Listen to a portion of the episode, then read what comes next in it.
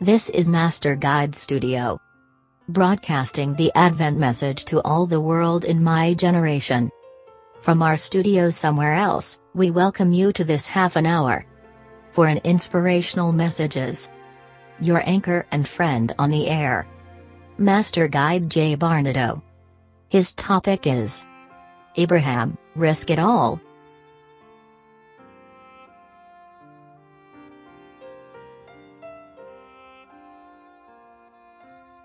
Abraham's story is in a sense your story and my story.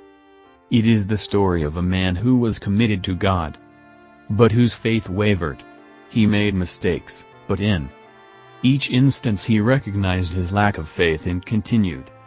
Growing through each life experience. Unyielding. Commitment to do the will of God characterized his life. In his humanness he failed, but he never turned his back on the God he loved and served. In this lesson we will study Abraham's growing faith in the midst of extremely challenging circumstances. What vision guided Abraham's life? Read Hebrews 11 to 8:10 to discover what kept Abraham faithful to God in the face of life's challenges.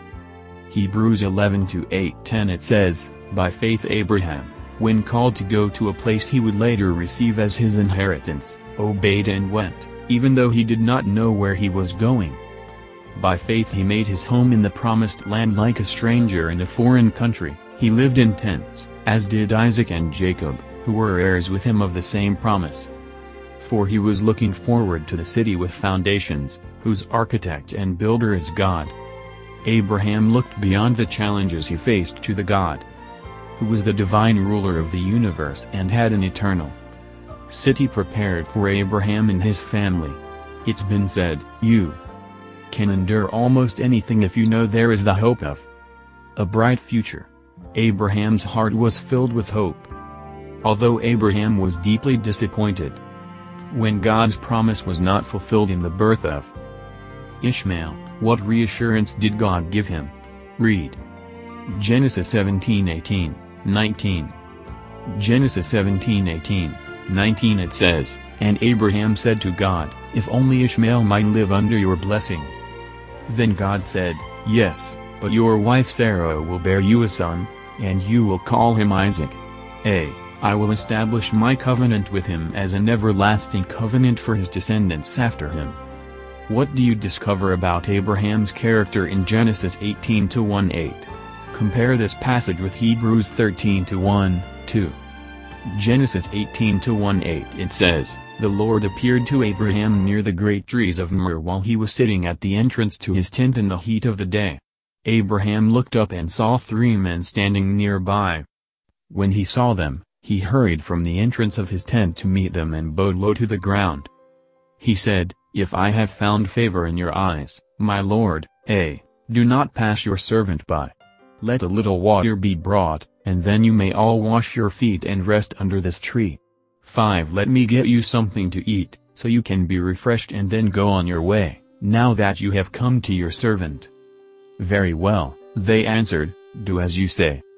So Abraham hurried into the tent to Sarah. Quick, he said, get three seahs b, of the finest flour and knead it and bake some bread. Then he ran to the herd and selected a choice, tender calf and gave it to a servant who hurried to prepare it. 80 then brought some curds and milk and the calf that had been prepared, and set these before them. While they ate, he stood near them under a tree. And Hebrews 13 to 1, 2 it says, Keep on loving one another as brothers and sisters. Do not forget to show hospitality to strangers, for by so doing some people have shown hospitality to angels without knowing it. Abraham had a caring heart. He greeted three strangers with the utmost courtesy and provided for their physical and emotional needs. This gesture of hospitality is a call for us to offer random acts of kindness to meet the needs of those with whom we come into contact. As time went on, Abraham and Sarah's faith continued to be tested. The child of promise had not yet been born, and they were aging. How did God respond? To their lack of faith? Read Genesis 18 11 14, 16 19. Genesis 18 11 14, 16 19 and it says, Abraham and Sarah were already very old, and Sarah was past the age of childbearing. So Sarah laughed to herself as she thought, After I am worn out and my Lord is old, will I now have this pleasure? Then the Lord said to Abraham, Why did Sarah laugh and say, Will I really have a child, now that I am old? Is anything too hard for the Lord? I will return to you at the appointed time next year, and Sarah will have a son. When the men got up to leave, they looked down toward Sodom, and Abraham walked along with them to see them on their way. Then the Lord said, Shall I hide from Abraham what I am about to do? Abraham will surely become a great and powerful nation, and all nations on earth will be blessed through him. A. For I have chosen him, so that he will direct his children and his household after him to keep the way of the Lord by doing what is right and just, so that the Lord will bring about for Abraham what he has promised him. What seemed impossible to Abraham and Sarah was not impossible to God. God's question to Abraham, is anything too hard for the Lord? Verse 14, echoes through the centuries. It speaks to us of a mighty God fully capable of solving our problems and causing us to triumph in the face of life's greatest challenges. How did Abraham reveal his true character in Genesis 18 20 26? Genesis 18 20 26 it says, Then the Lord said, The outcry against Sodom and Gomorrah is so great and their sin so grievous that I will go down and see if what they have done is as bad as the outcry that has reached me. If not, I will know. The men turned away and went towards Sodom, but Abraham remained standing before the Lord. A. Then Abraham approached him and said, Will you sweep away the righteous with the wicked? What if there are fifty righteous people in the city? Will you really sweep it away and not spare B, the place for the sake of the fifty righteous people in it? Far be it from you to do such a thing, to kill the righteous with the wicked, treating the righteous and the wicked alike. Far be it from you, Will not the judge of all the earth do right? The Lord said, If I find fifty righteous people in the city of Sodom, I will spare the whole place for their sake. Abraham's concern to save Sodom is apparent in his discussions with God.